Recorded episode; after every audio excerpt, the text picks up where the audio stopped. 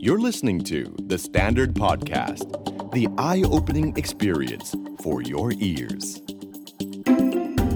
The Money Case by The Money Coach. Real money, real people, real problem. ขอต้อนรับทุกท่านเข้าสู่รายการ The Money Case by The Money Coach กับน้ำธนทรการจนิสากร และและและและและและโค้ชหนุ่มจักรพงศ์เล่นมา โค้ชหนุ่มไม่ได้ยินเสียงที่หิ้วพี่ เพราะว่าเพราะว่าพี่ว่านะก่อนมาอัดเนี่ยเขาต้องมาตั้งเตรียมนะว่านะแต่ละตอนจะเปิดยังไงนะเออหรือดูเปิดยังไม่ซ้ำนะอ่าเอออะอ้าวมาแม่นะฮะทุกสัปดาห์กับ The Money Case เรานะฮะเรื่องการเงินแบบคุยสนุกคุยค่ะง่าย ที่สำคัญที่สุดนะมันเป็นเรื่องเรื่องจริงจากแหมบุคคลทั่วไปค่ะนะหลายๆเรื่องเนี่ยเรื่องการเงินต้องบอกอย่างนี้ มีคนชอบพูดว่า แหมพอใครไม่รู้เนี่ยดูแบบไม่ฉลาดเลยอะไรเงี้ยอ่าจริงๆแล้วไม่ใช่นะ มันค่ะแค่รู้กับไม่รู้นะฮะแล้วหลาย ๆ เรื่องเราก็ไม่ได้ถูกสอนน่ะค่ะนะครับ แล้วนี่บอกจากใจเลยเนี่ยเวลาตอบคำถามนี่คือเสน่ห์ของรายการ The Money Case ค่ะเพราะว่ามันเป็นเรื่องที่ เออ มีคนสงสัยแบบนี้ด้วยแฮะ แล้วบางอย่างเราอะเออ มีคนไม่รู้เรื่องนี้ด้วยจริงเออพี่ถึงชื่นชมไงพี่จะชื่นชมคนที่แบบ เออเราไม่รู้แล้วเราบอกไม่รู้เนี่ยๆคือเพราะว่ามีความกล้าที่จะถาม ใช่ใช่ไม่ต้องเก็บไว้นะครับค่ะเพราะว่าบางทีเราไปถามคนอื่นมันจะดูเขินอ่าๆเราก็แอบส่งมาในรายการ The Money Case ของเราได้ แล้วเราก็อาจนคจะบบอกว่าเป็นเคสของเพื่อนอ่าเช่นเช่นอย่างตัวอย่างในวันนี้นี่พี่อ่านมาแวบๆแล้ว เป็นนี่ยังไงเป็นคะคนรุ่นราวคราวเดียวกับพี่เลย ก็คืออายุ58ไม่ใช่ เอ้ยนะฮะรู้สึกจะเท่าคุณตาเขาอะ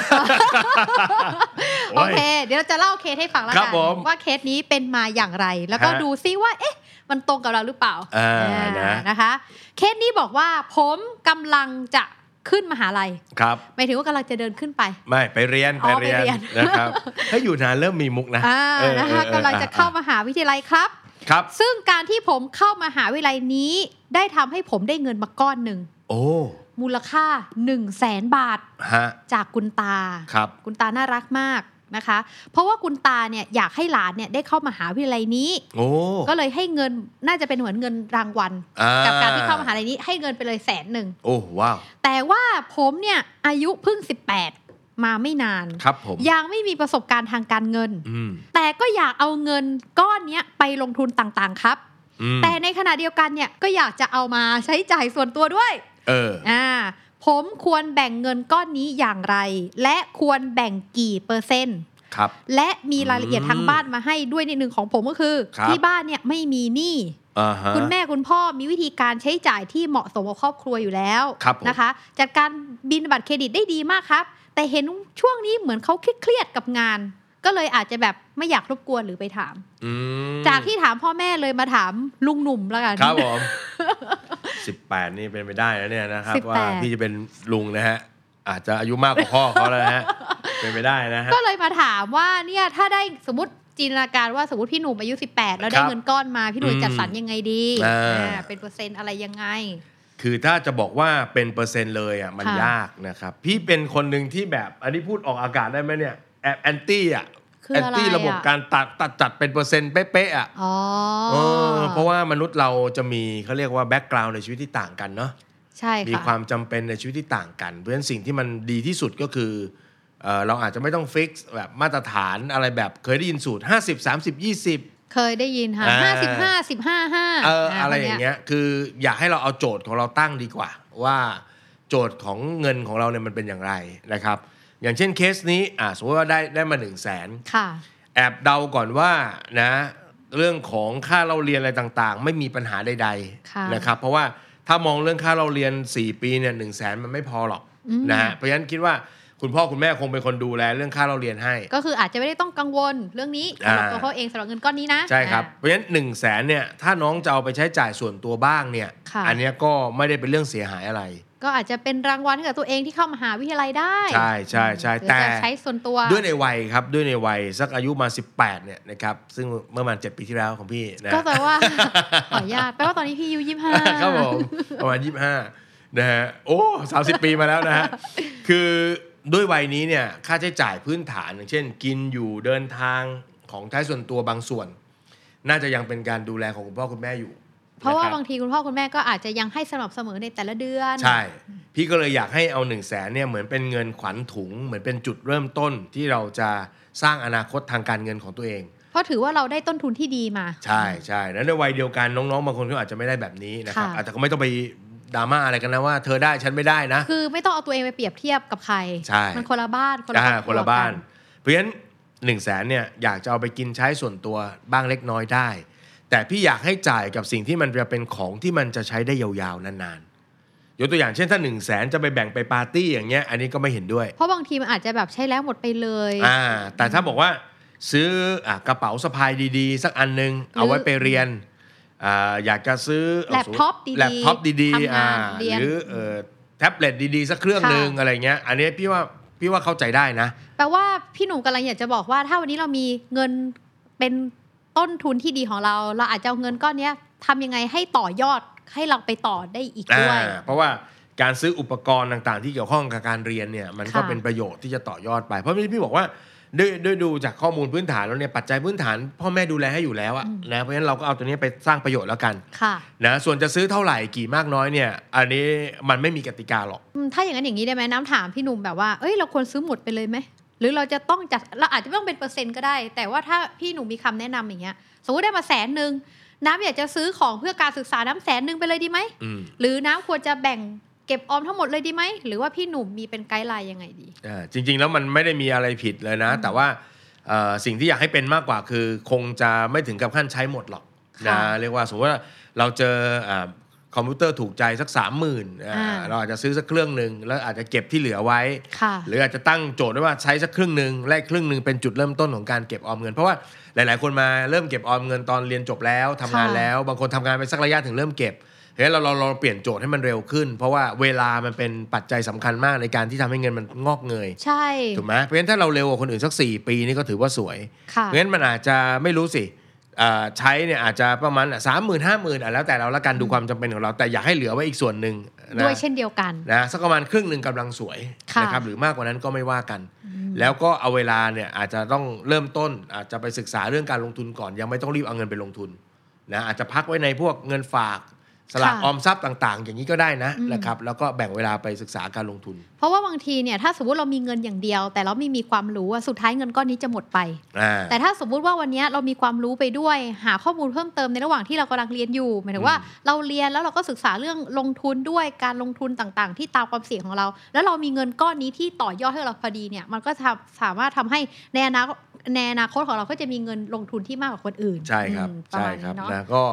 จริงๆแล้วต้องบอกอย่างนี้นะเอ่อบางทีเนี่ยเวลาเรามองน้องๆ ที่อายุน้อยๆเนี่ยค่ะเราไปดูจากโจทย์ตัวเลขเงินเขาไม่ได้อืมนะอย่างเช่นเนี่ยหนึ่งแสนบาทอะบางคนที่นั่งฟังอยู่ตอนนี้อาจจะรู้สึก1นึ่งแสนน้อย1นึ่งแสนเยอะแล้วแต่ค่ะแต่ในมุมที่พี่ได้เคยทำงานกับอ่าน้องๆในวัยเรียน แล้วก็ที่กำลังจะเรียนจบเนี่ยนะเราจะสังเกตอย่างหนึ่งคือ จะมีน้องบางกลุ่มที่เขาฉุกคิดเรื่องพวกนี้ค่ะนะซึ่งหลาย ๆ ครั้งเนี่ยมักจะมาจาก 2 แบบใหญ่ๆคือ แบบแรกก็คือทางบ้าน เป็นคนที่มีการจัดการเงินเป็นแบบอย่างที่ค่อนข้างจะดี มีการปลูกฝังที่ดีมาอ่าแล้ว อันนี้ถือว่าเป็นการสอนแบบที่เขาไม่ต้องพูดอะบางทีพ่อแม่บอกไม่รู้จะเอาเวลาที่ไหนไปสอนเรื่องเงินอะเราจับจ่ายใช้สอยให้ดูทำไมพ่อถึงซื้ออันนี้ พ่อไม่ซื้ออันนี้ทำไมพ่อกับแม่ต้องมาคุยกันเวลาจะวางแผนเก็บตังค์อะไรสักอย่างหนึ่ง แล้วหลาย ๆ ครั้งเนี่ยมันถูกส่งต่อไปที่ลูก โดยที่ไม่ได้ไม่ต้องมานั่งเป็นคลาสเรียนเอาละมานั่งเรียนกันวันนี้พ่อจะสอนเรื่องค่ะนึกออกไหมบางทีตัวเราเนี่ยคือแบบอย่าง แล้วก็เป็นวิธีการสอนที่ดี จะสังเกตบอกว่าคุณพ่อคุณแม่เนี่ยเขาก็เล่าเรื่องมาว่าการใช้จ่ายก็เหมาะสมกับครอบครัวเนาะก็คือจัดการเองได้เอดีอพวกบัตรเครดิตต่าง ๆ ก็จ่ายได้ไม่มีปัญหาอะไรอืมนะฮะเออค่ะเพราะฉะนั้นเนี่ยเนี่ยเนี่ยคืออันที่หนึ่งอันที่สองอาจจะเกิดจากการที่น้องๆเขามีความสนใจอืมนะฮะอย่างเช่นบางทีก็เคยเจอเด็ก ๆ บางคน อ่านหนังสือพ่อรวยสอนลูกตั้งแต่มสองหนังสือพ่อเลยสอนลูกลูกนี่คือแปลโดยใครนะคะโอ้ยอันแต่คนแปลยังอยู่นะฮะยังมีชีวิตอยู่นะฮะคนที่ก็ตายไปแล้วยังนะฮะยังยังอยู่ฮะอ่านนะฮะคือคือสเรานใจเห็นเรื่องเงินอ่าสนใจเรื่องการเงินอะไรเงี้ยมันก็อาจจะเป็นเขาเรียกว่าเป็นลักษณะของคนที่ศึกษาค่ะอยากจะรู้อยากจะมีชีวิตอะไรต่างๆ ที่ดีในอนาคตแล้วก็เริ่มศึกษาเร็วอืมนะครับเพราะฉะนั้นก็เลยเรียกว่าพอจะเห็นว่าด้วยวัยนี้เงินมากเงินน้อยจริงๆคำถามเปลี่ยนเป็นผมมีอยู่สองหมื่น นะมีอยู่ห้าพันก็ถือว่าคิดแบบนี้ได้ก็ถือว่าโอเคทั้งหก็มดคือถือว่าต่อยอดได้ตั้งคำถามเป็นใช่แล้วก็มีความสนใจเรื่องการเงินใช่ฉะนั้นเนี่ยบางทีเนี่ยที่น้ำกำลังอยากจะพูดต่ออันนี้เนาะบางคนอาจจะบอกว่า เอ้ย ครอบครัวฉันน่ะไม่ได้มีพ่อแม่ที่เป็นแบบอย่างเรื่องการเงินเลย พ่อแม่ฉันบางทีอาจจะแบบมีหนี้หรืออะไรอย่างเงี้ยค่ะ บางทีเราอาจเขาเรียกว่าเราอย่าไปยึดติดกับอดีตของเราเนาะแต่เราก็ต้องมองไปข้างหน้าว่า เอ้ยแล้วตัวเราอะจะทำยังไงให้แตกต่างจากในอดีตของครอบครัวเราแล้วทำยังไงให้เราสามารถที่จะต่อยอด การเงินของเราได้ด้วยอืมอะไรอย่างเงี้ยค่ะ ก็ต้องหาความรู้กับเราตัวเองเพิ่มเติมเนาะประมาณนี้อ่าแต่ทีนี้ถามต่อยอดไปต่อละกัน สมมุติถ้าวันเนี้ยเคสเนี้ยคือเขาไม่มีหนี้ก็คือเขาสามารถจัดการได้เองเลยว่าอ๋อเขาอยากจะใช้จ่ายส่วนตัว แล้วก็อาจจะไปต่อยอดการลงทุนอ่าแต่ถ้าสมมุติว่าเคสเนี้ยมีหนี้ขึ้นมาอืมสมมุติสมมุติอ่าฮะแล้ววันนี้เขามีเงินแสนหนึ่งอย่างเงี้ยเขาควรจะเอาเงินแสนหนึ่งเนี่ยไปใช้หนี้ไหมพี่หนูมีความคิดเรื่องนี้ยังไงบ้าง ต้องดูว่าหนี่อะไรนะอย่างเช่น ถ้าเป็นหนี้บริโภค นะครับอย่างเช่น บัตรเครดิตบัตรกดเงินสด ซึ่งคิดว่าน้องยังไม่มีค่ะนะแต่ถ้ามีก็ควรจะไปจ่ายก่อน เพราะว่าดอกเบี้ยพวกนั้นมันแพง มันแพงกว่าผลตอบแทนที่เราจะได้รับด้วยสิบหกเปอร์เซ็นต์ยี่สิบห้าเปอร์เซ็นต์ถือว่าสูงนะครับค่ะเอ่อแล้วก็การที่มีการที่เอาไปจ่ายตรงนี้เนี่ยก็ไม่ต้องจ่ายทั้งจ่ายทั้งหมดนะถ้าเกิดบอกว่ามีหนี้อยู่2 0 0แสนแล้วเอาแสนนึงไปปิดทั้งหมดอย่างนี้เราจะไม่มีเงินสดเหลือในมือเราจะเครียดเลยเนาะอ่าเราจะอาจจะจ่ายเพื่อลดไปบางส่วนอืมแต่เดาว่าด้วยวัยเนี่ยยังออกบัตรพวกนี้ไม่ได้ ก็เลยตอบไปอีกมุมหนึ่งเลยว่า แล้วถ้าเกิดรู้ว่าพ่อแม่มีหนี้ล่ะอ่าใช่เอออันนี้อยากจะบอกว่า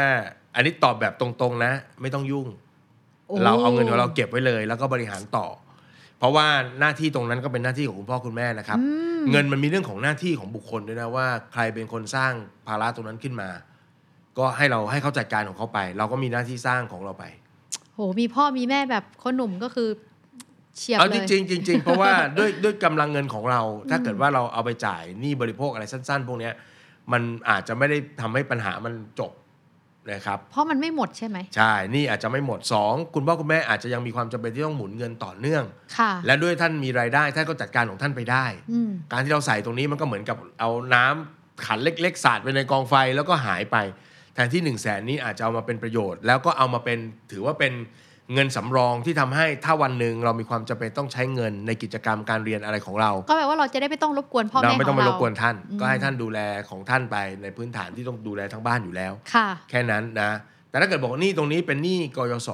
อ่านะหนี่กยศนี่ก็น่าสนยิ่งไม่ต้องใจยิ่งไม่ต้องรีบ เพราะว่า ด้วยอัตราดอกเบี้ยประมาณ1%ค่ะนะฮะอ่าก็ต่อไปได้ก็ไม่ไม่ต้องรีบฮะแต่คำว่าไม่ต้องรีบไม่ได้หมายความว่าไม่ต้องจ่ายนะใช่ใช่อ่าก็ต้องแบบว่าเขาเขาเรียกว่าไงดีหนี่กยศเนี่ยมันหมายความว่ามันเป็นมันยังต้องมีรุ่นถัดไปนั่นหมายความว่าถ้าสมมติว่าเรามีเงินพร้อมเราเริ่มทำงานแล้ว ถ้าเรามีหนี้กยศก็ต้องปิดให้จบไปด้วยเช่นเดียวกันนะอืมนะครับเพราะฉะนั้นก็ลองดูให้ดีว่ามันเป็นหนี้อะไรแล้วกันค่ะนะแต่ว่าด้วยวัยเขาก็อาจจะยังไม่มีเพราะฉะนั้นก็อืม ถ้าเป็นหนี้พ่อแม่ก็ไม่เป็นไรให้ท่านพ่อแม่ให้คุณพ่อแม่จัดการไปโอเคนะครับแล้วก็มีคำถามค่ะว่าเงินก้อนนี้เนี่ยหนึ่งแสนบาทเนี่ยเป็นกุญตาให้มาอ่าเงินก้อนนี้ต้องเสียภาษีไหมคะโค้ชโอ้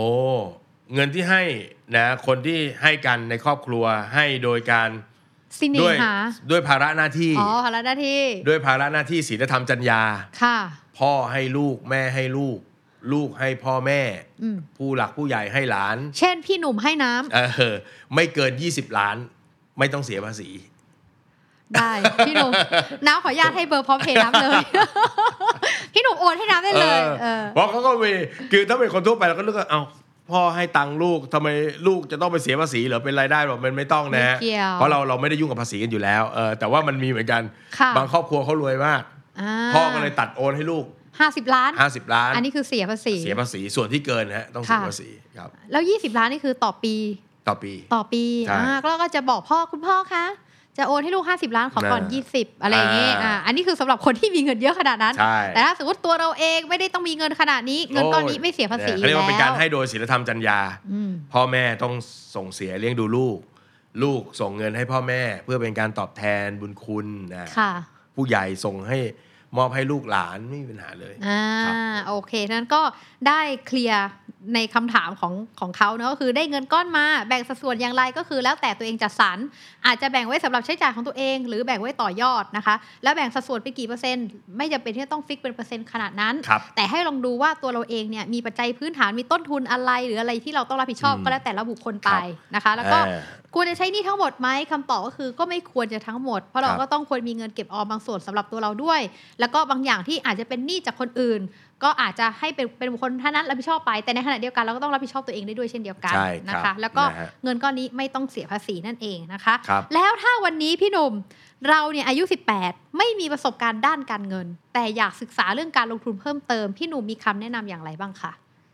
ถ้ามือใหม่จริงๆเนี่ยอ่าก็ยังเชียร์กองทุนรวมนะฮะเพราะว่าในมุมของพี่กองทุนรวมเนี่ยมันใช้เงินน้อยเนาะไม่ต้องใช้เงินเยอะ บางกองทุนเนี่ยหลักร้อย นะบางกองทุนแบบไม่มีขั้นต่ำคือ 1 บาทก็ลงทุนได้ ใช่ 18 ก็สามารถเปิดบัญชีได้แล้ว โดยค่ะที่อาจจะต้องให้คุณพ่อคุณแม่มาเซ็นรับรองนิดนึงอ่ถ้า 20เนี่ยเราเราเราเปิดบัญชีได้ด้วยตัวเอง แต่ถ้า 18เนี่ยต้องให้คุณพ่อคุณแม่มาเซ็นรับรองนิดนึง หรือไม่ก็อาจจะแบบว่าระหว่างนี้สมมุตินะ 18 เก็บอ่าสะสมเงินไปเรื่อยๆ 20ปุ๊บเปิดพอร์ตเลย ใช่ใช่นะครับ เพราะฉะนั้น ช่วงเวลาต่อจากนี้เนี่ยกองทุนมันเป็นมันเป็นตัวที่เริ่มต้นได้ง่ายค่ะสินทรัพย์หลากหลายอืมแล้วหลาย ๆ ครั้งพอเราลงทุนในกองทุนแบบที่เราศึกษาจริง ๆ จัง ๆ เนี่ยเราจะอยากจะศึกษาไปถึงทรัพย์สินที่มันอยู่ข้างหลังด้วย อย่างเช่น คนที่ซื้อกองทุนหุ้นสักระยะหนึ่งเนี่ยก็จะเริ่มมีความสนใจอยากจะซื้อหุ้นลงทุเป็นรายตัวค่ะซื้อกองทุนอสังหา หรือทรัพย์เอ่อ trust เพื่อการลงทุนในอสังหา เราก็อยากจะสนใจอสังหาอสังริหามทรัมาพกย์ขึ้น เพราะว่าเราลงทุนใน trust พวกนี้ เขาเก็บค่าเช่ามาจ่ายให้เราถูกไหมค่ะอ่าเราก็จะมีความรู้มากขึ้น แล้วก็เริ่มมองทรัพย์เป็น เพราะฉะนั้นอืมมันค่อนข้างง่ายนะแล้วเริ่มต้นง่าย ๆสำหรับน้องๆที่เพิ่งเริ่มต้น แล้วก็เป็นโอกาสที่เราจะเรียนไปสู่ทรัพย์สินใหม่ๆ อื่นๆ อีกต้องเยอะรีแยะบเลยไหมบางทีตอนเราเรียนนะคะพี่หนุ่มเราจะบอกว่าเฮ้ยซื้อหุ้นซื้อหุ้นเลยสิอันนี้เราจำเป็นต้องรีบไหมเนี่ยมีมุมเนี่ยที่พี่อยากจะพูดเสริมนอกจาก คือถ้าถ้าเกิดว่าเราชอบนะค่ะแล้วก็ศึกษาจริง ๆ แล้วก็อินรู้จักแล้ว รู้จริง อยากจะลงทุน ตอนไหนก็ได้ ไม่ได้ว่าอะไรเลยนะครับค่ะจะเริ่ม 18 19 20 แต่พี่มีอีกมุมหนึ่งนะครับหลังๆ พอแก่ๆแล้วเราจะมีอีกมุมหนึ่งที่อยากจะฝากน้องๆเพราะว่าพี่ก็มาจากคนที่อายุ 21 22 ก็ศึกษาเรื่องเงินมาตลอดใช่ไหมพี่มีความรู้สึกว่าอย่างนี้ฮะน้องๆที่อายุน้อยๆแล้วศึกษาเรื่องเงินเนี่ยมันเหมือนมันเหมือนโฟกัสในชีวิตเรายังน้อยอะนะเวลาเราศึกษาเรื่องอะไร เราก็จะพยายามเหมือนจะเป็นกิ๊กในเรื่องนั้นๆนะนะกิ๊กดูยังไง จะพูดทุกวันอะ ในเรื่องเงินเงินทองทองค่ะใครเข้ามาคุยก็จะพูดถึงตอนนี้ NASDAQ เป็นอย่างนั้นอย่างนี้เติร์ดเติร์ดเติร์ดอ่าเสร็จแล้วถ้าเทียบกับคนที่โตขึ้นมาหน่อยก็คือ เรามีเรื่องต้องดูเยอะมีงาน มีครอบครัวมีอะไรต่างๆ มีความรับผิดชอบต่างเอ่อในมุมพี่เนาะพี่มีความรู้สึกว่าในวัยเนี้ยอยากให้จัดส่วนผสมให้มันดีๆนะครับ ความหมายคือถ้าน้องๆอายุ 18 แล้วน้องลงทุนเก่ง หาเงินได้เยอะก็เป็นเรื่องดีๆค่ะ แต่อยากให้จัดแล้วสมดุลในชีวิตมันโอเค ความหมายคือ 18 เนี่ย เราก็ต้องมีเพื่อนฝูงเนาะค่ะ18เรามีเรื่องเรียนอีกเนาะนะครับบางคนพูดบอกว่าโอ้เรียนไม่สำคัญหรอกเพราะเขาลงทุนเขาหาเงินได้แล้วเอ่อการเรียนก็ยังเป็นประโยชน์อยู่นะ เรื่องของการใช้ชีวิตในวัยรุ่นอืมนะฮะน้องเป็นวัยรุ่น Connection บางอย่างน้องเป็นวัยรุ่นแค่ครั้งเดียวนะ แล้วมันจะไม่กลับมาอีกเลย อันนี้ได้คุยกับคนหลาย ๆ คนที่เป็นนักลงทุนระดับประเทศนะฮะค่ะเขาบอกว่าถ้าวันนั้นเขาย้อนกลับไปได้เขาจะหนึ่งเอาเงินที่หามาได้ในบางช่วงใช้ชีวิตบ้าง อยากจะซื้อรถแบบที่อยากจะใช้บ้าง อยากจะไปท่องเที่ยวต่างประเทศบ้างเอ่อหรืออะไรต่างๆแบบนี้บ้าง แล้วต้องบอกอย่างนี้เออพอเราเป็นกิ๊กหรือเป็นอะไรในเรื่องอะไรมากๆอะ่ะเวลาเวลาไปอยู่ตรงไหนอะนะครับ คุยไม่ค่อยสนุกอะ่ะไม่เหมือนกับคนที่มีหลากหลายมีประสบการณ์เยอะใช่อ่าใช่ทำกิจกรรมเยอะใช่ใช่สุดท้ายแล้วมนุษย์เราเนี่ยเราอยู่ในในโลกใบนี้เนี่ยไม่ได้เราอยู่ด้วยด้วยการที่เรามีเงินเยอะค่ะเราประสบความสำเร็จทางด้านการเงินอย่างเดียว แต่เราคือคนที่มี เอ่อเรียกอะไรแง่มุมในชีวิตหลากหลาย แล้วมันพร้อมสับอืมด้วยวัยของเราวัยนี้เราควรจะเติมอะไรให้ตัวเอง เราควรจะมีเพื่อน เราควรจะมีการท่องเที่ยวค่ะเราจะมีความซนแบบเด็กๆ ที่มันจะต้องมี คือมันจะมีบางช่วงอายุเท่านั้นแหละ ที่ไม่จำเป็นต้องเครียด หนักสุดก็คือเรื่องการบ้านเออเรื่องสอบอะไรอย่างเงี้ยเออเออมเคยดู Forest Gump ไหมเป็นยังไงคะหนังเก่ามากนะฮะมีโอกาสมีเวลาเราไปดูดูนะอ่าชอบประโยคที่เขาบอกว่า เราจะเสียคนได้ช่วงเวลาเดียวเท่านั้นคือตอนเป็นเด็ก ฉะนั้นช่วงนี้เราเสียคนกันเถอะเนี่ยเฮ้ยพี่หนุ่มไม่ได้บอกว่าเสียคนอะไรแบบนั้นหมายความว่า ถ้าถ้าชีวิตมันมันมีเรื่องผจญภัยน่าสนุกสนาน ก็คือช่วงนี้นี่แหละอ่าอยู่ในกรอบที่มันจะไม่ทำให้ชีวิตเราเสียหายเนาะก็ใช้เถอะมันจะไร้สาระไปบ้างก็มีบ้างนะอะไรเงี้ยค่ะมันเพราะฉะนั้นบางทีอูบางครั้งเราอยู่กับโลกที่แบบ productivity โลกที่วัดกันที่ความสำเร็จทางด้านการเงินมาก จนเราลืมให้เด็กเป็นเด็ก เสร็จแล้วพ่อแม่บางทีก็ ชูกันใหญ่เลยนะลูกฉันทำอย่างนี้ได้ ลูกฉันเทรดหุ้นได้ ลูกฉันคริปโตได้ ให้เขาเป็นเด็กเถอะ เพราะว่าเขาจะไม่ได้เป็นแล้วพอโตขึ้นมาอย่างแก่ๆอย่างพี่เนี่ยพลาดได้ไหมทำอะไรก็เปิดการ์ดรู้เท่าไม่ถึงการก็ไม่ได้ไม่ได้นะด้วยวัยมีแต่คนจะกระหน่ำซ้ำเติมค่ะถูกไหมเพราะฉะนั้นเอ่อให้เขาได้เรียนรู้ในมุมอื่นๆนะครับเพราะฉะนั้นถ้าจะบอกน้องนี่ก็คือ อย่าลืมเวลาที่จะสนุกกับเพื่อนๆนะมีชีวิตที่มีความสุขในรอบด้าน อืมแล้วก็ถ้าสิ่งหนึ่งที่น้ำได้จากแบบตอนที่เรียนมหาวิทยาลัย ซึ่งเพิ่งจบมาเมื่อปีที่แล้วเอโอ้งกล้าก็จะบอกว่าบางทีเนี่ย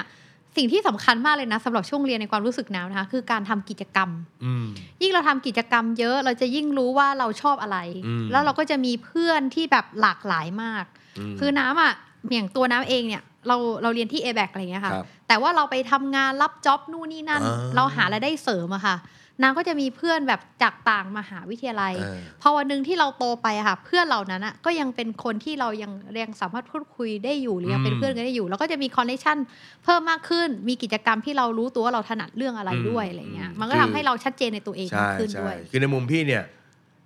เรื่องการลงทุนเนี่ยเราจะได้เราไม่ได้ใช้เวลากับมันเยอะหรอกนะครับ ถ้าเราพอเข้าใจแล้วค่ะเราจัดเงินเราวางเงิน เราซื้อสินทรัพย์ ที่เหลือก็คือเวลาของชีวิตใช่ไหมอืมอ่าแต่ที่เตือนตรงนี้เพราะว่า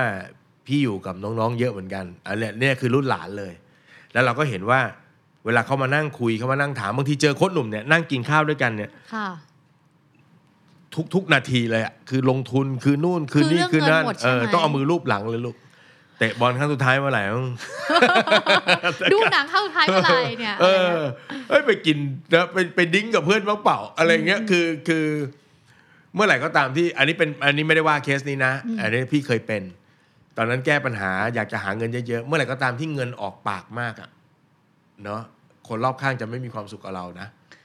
นะอันนี้อาจจะแบบพูดเยอะไปนิดนึงนะ แต่ว่าค่ะเออก็เผื่อไว้ว่าเฮ้ยให้มันสมดุลละกัน เพราะว่าเข้าใจว่าน้องๆที่สนใจเรื่องพวกเนี้ยในเวลาแบบนี้เขาจะอินมาก เข้าใจไฟแรงไฟแรงไฟแรงไฟแรง ซึ่งเป็นเรื่องที่ดีแต่ก็ต้องเขาเรียกกระจายไฟไปหลายหลายหลายหลายอย่างเตะบอลด้วยกับเพื่อนบ้างลูกนะเตะบอลกับเพื่อนบ้างเออเฮ้ยคนเตะว่าเตะกับลุงนะฮะแต่ลุงวิ่งไม่ทันนะ พอถึงช่วงลุงก็จะไม่ค่อยเรื่องเงินแล้วนะอะจะเรื่องสุขภาพจะลุงจะเป็นสุขภาพแทนนะฮะก็เป็นแต่ละช่วงวัยนะคะอืมก็ลองไปดูเอาแนวคิดเรื่องนี้การจัดสรรเงินเรื่องนี้การใช้ชีวิตในเรื่องนี้นะคะ ลองไปปรับกับชีวิตประจำวันของตัวเราเองนะคะแล้วก็เป็นจริงเป็นช่วงวัยที่กำลังเข้ามหาวิทยาลัยเนี่ยเป็นช่วงที่สนุกที่สุดเลยอืมนะคะ ก็ใช้เวลาให้ให้เต็มที่ในช่วงใช่สี่ใช่ปีครับอืมด้วยความที่เป็นคนที่มีลูกในวัยใกล้แบบนี้ไง แล้วเขาเป็นลูกมันนี่โค้ชเขาก็จะแบบ กลัวว่าถ้าเขาไม่เก่งเรื่องเงินแล้ว พ่อจะไม่รักหรือเปล่าอะไรเงี้ยนะอ๋อเออแล้วบอกโอ้ไม่เกี่ยว อย่าให้อย่าอย่าใช้เงินแบบไร้สาระก็พอเออแล้วก็ไม่จำเป็นจะต้องเก่งเนาะไม่จำเป็นต้องเป็นนักลงทุนที่มีชื่อเสียงเอาเป็นคนที่มีความสุขกับการสร้างเนื้อสร้างตัวนะ เรียนให้ดีเรียนให้จบอะมีงานมีการทำดูแลตัวเองได้ สิ่งที่พ่อแม่อยากจะเห็นประมาณนี้นะครับอืมโอ้ ฟีลกู๊ดมากสำหรับ EP นี้นะคะ กดไลค์กดแชร์ กดแท็กให้พ่อแม่เราดู แล้วก็เพื่อนเราดูเออมีด้วยเยอะมีเยอะมีคนแบบว่าอยากให้ลูกมาเรียนการเงินกับโค้ชหนุ่มอยากให้โค้ชหนุ่มสอนตั้งแต่เด็กเขาจะได้เป็นนักการเงินลูกเราอาจจะไม่ได้เป็นนักการเงินอยากการเป็นนักการเงินหรอก เขาก็อยากเป็นคนใช้ชีวิตอะไรแบบที่เขาอยากจะเป็น แค่ดูแลเงินเป็นก็พออืมโอเค เฉียบมากนะสำหรับ EP นี้นะคะ ก็ พบกับเรื่องราวเรื่องจริง ประสบการณ์จริง ได้ใหม่อีกหลาย ๆ เคสเลยนะคะ กับรายการ The Money Case by The Money Coach นะคะ ได้ในทุกช่องทางของ The Standard Podcast เลยครับก็อย่าลืมฝากกดไลค์กดแชร์ กดติดตามให้กับพวกเราด้วยนะคะ แล้วครับเจอกันใหม่ EP หน้าสำหรับวันนี้ก็ต้องลาไปก่อน สวัสดีค่ะ สวัสดีครับเฮ้ยติดตามทุกรายการของ The Standard Podcast ทาง Spotify, YouTube และทุกที่ที่คุณฟังพอดแคสต์ได้แล้ววันนี้ The Standard Podcast Eye Opening for your ears